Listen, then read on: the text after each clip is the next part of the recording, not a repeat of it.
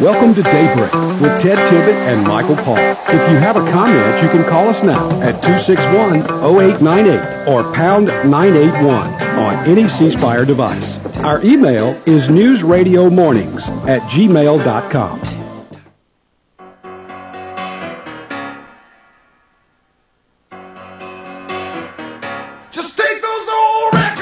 Hey, good morning. 716. It is Friday morning, the time we really enjoy. Michael welcomes a special guest in, Gene Valentino. Hey, good morning, Gene. Good morning, gentlemen. How are you? Hey, all good. Uh, everything, uh, we just, you know, a little rain here and there, but other than that, all good. How about you?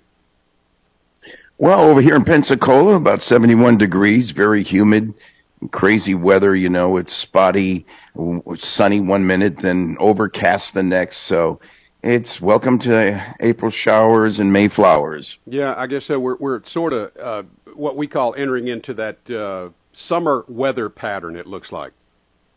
Exactly. Well, you got something to tell me? Do I have something to tell you? Yeah, I don't know. Do you have anything exciting to tell me this morning? Do we have anything big to talk about? Uh, Can I roll? I've got a few thoughts for you. I, look, I was hoping you would have something big to tell me. That's that's what uh, that's what I was well, looking for this there, morning. I'm just lying low, but I've got plenty to tell you. Thank you for giving me this 15 minutes. Alexander Solzhenitsyn, you remember him? Novelist? Uh, the, yeah, I remember Alexander that. Solzhenitsyn, a novelist, a Russian who uh, knew the democratic ways and the, de- the democratic uh, system of governance, he and another uh, Czech statesman, Václav Havel, Solzhenitsyn died in 2008. Havel died in 2011. They lived under communist dictatorships and knew what hell really looked like on earth. They ended up with the same obsession before all else that we must live in truth. We must live in truth. Now, why would they come up with such an abstract philosophical comment like that? Uh, conversely, they figured out that societies start to crumble when the leaders are concerned primarily with their own ambitions and their own realities. And they put themselves before the public, before the people. It leads to my point this morning. Headline is impeach Biden now. There is no more time to waste. We sit against the backdrop of a failing uh, border at the south now with the rescission of Title 42. And it's just another, it's just the tip of the iceberg. With over, with millions of people crossing into our border illegally. What does that say about those who have tried to become citizens in this nation legally. This this Joe Biden's got to go. Never mind Mayorkas at the border. He works for Biden. Let's get Biden out now. Three bank failures. We lost three recently. We now have three lost United States embassies on Biden's watch. Uh, th- this is happening right before our eyes. We've got over 100 people in the United States that are in jail for several years under misdemeanors for, for alleged misdemeanors, uh, uh, even as Democrats are letting murderers out of jail for so much more heinous activity. So much violates what Western civilization is supposedly devoted to and that's the protection of the rights of the accused. The accused. You know, Joe Biden's poll numbers, Michael, are so low because the American people finally see that Biden's hands are in the swamp, big time, with illegal activity and influence, money peddling. He's using money, lo- money laundering, influence, bribery. They're just the initial concerns the American people have. And I got to tell you, I commend Chairman James Comer for his effort to get to the bottom of this. In uh, uh, Comer's head of the House Oversight Committee, not to be confused with uh, James Comey, uh, Comey, who was the head of the FBI, who ought to be in jail himself. Uh, the question that remains, which is at our doorstep, which is why we must now move for impeachment against Vice Pre- uh, against Biden, yeah, but it started when he was vice president, is that it's proven now that Biden was directly involved. Is there no coincidence that nine Biden family members are receiving money? What is their area of expertise?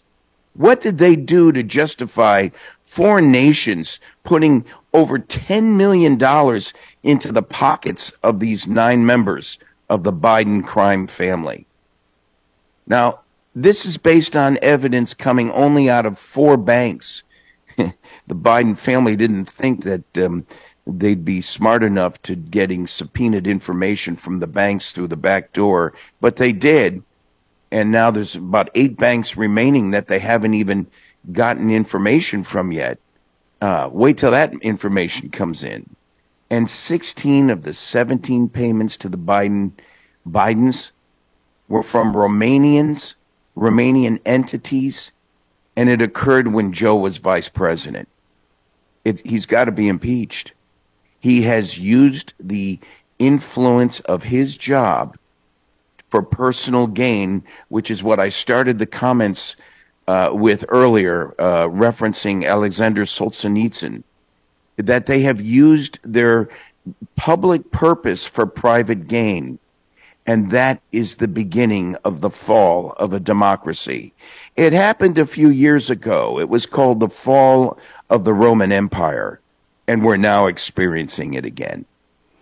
You know, it's interesting this uh, this case uh, that they are building against uh, Biden. I mean, it, it directly relates to what you said, which is, you, you know, it's a it's a pay for pay for play, influence peddling, whatever you want to call it. But uh, the, the interesting thing is, is that I never hear anybody say on the left they they try to actually make this out as as if uh, Biden has been cleared. I mean, if you read the New York Times or if you read uh, uh, or see any of the things going on in other media outlets outside of some of the conservative outlets, you don't hear anything about this. I mean, Gene, there's half of the population that just don't even know this exists. And so you got to ask yourself. Yeah, I'm you know, concerned about that, Michael. You you bring up probably one of the best points of all. if we allow it to happen, it will happen. You know, the atrocities against the Jews in Europe during World War II uh, went on longer and were more egregious than they should have been because many people stuck their heads in the sand and refused to see the obvious or didn't want to believe it. It's a human trait. We sometimes look the other way and would rather just ignore the truth. We cannot ignore this truth. That's why they call the press the fourth estate. There's three estates. That's the administrative, judicial, and legislative forms of our government. But the fourth form of our outside our government uh, is called the uh, the fourth estate, and it's referring to the press. And if you violate the truth that the press is supposed to convey, you are a traitor, and it's showing its ugly ugly colors in both the media and in the schools. Why, recently we watched this CNN interview. The liberals lost their minds over Trump at the town hall meeting.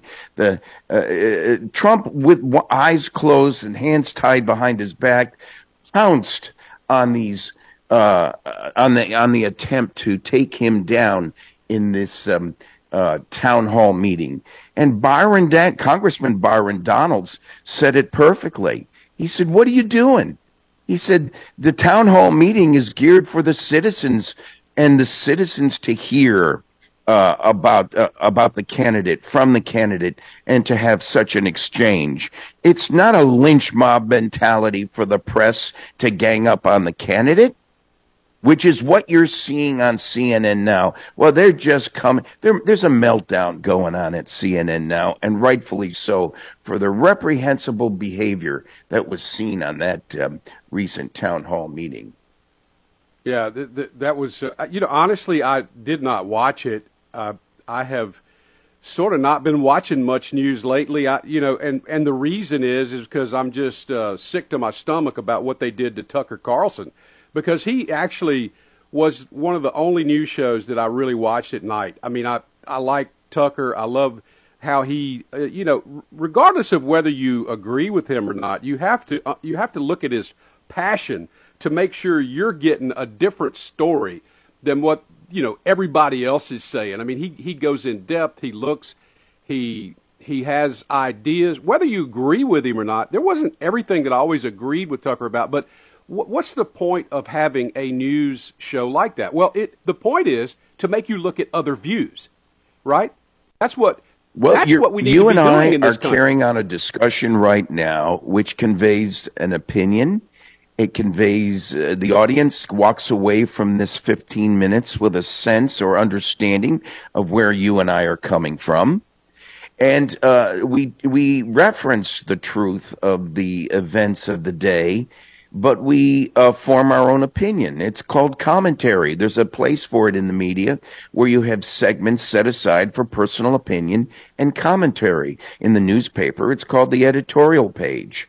But Eh, eh, but if you are going to be a journalist, you don't cross that line. You don't create, you don't use facts in the sentence and then continue with the sentence. Well, I'm glad they're about to try to impeach him because based on what I just told you, he should be in jail. That's a conversation for you and I right now in an editorial uh, where we opine. But the but the problem is journalism.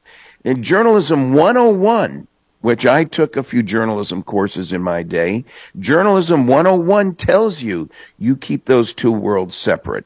My father was an NBC news correspondent and former anchor, uh, former news uh, anchor at uh, the Mutual News Radio Network uh, in Washington D.C. God bless his soul, died about ten years ago my dad would be rolling over in his grave if he saw the level of co- commentary associated with the story itself. It's it's they've all gone berserk. They they need to get. Tell me one profession that is so unregulated. It's called journalism. Who's what? What license did you get to become a journalist? What degree did you really have to get to get on the air or in the paper? And what what standards are you following? Is it the standards of who, what, when, where, and how, and why? Are you f- reporting the facts? Or are you doing what the boss on the floor tells you to do because he's got a boss above him that's trying to get a message out on behalf of the sponsors I've and the stockholders of the company? Yeah, I've, I've Ergo, CNN, MSNBC. I can cite specifically firsthand a guy by the name of Joe Scarborough on MSNBC who used to be a congressman in the District 1 of Florida.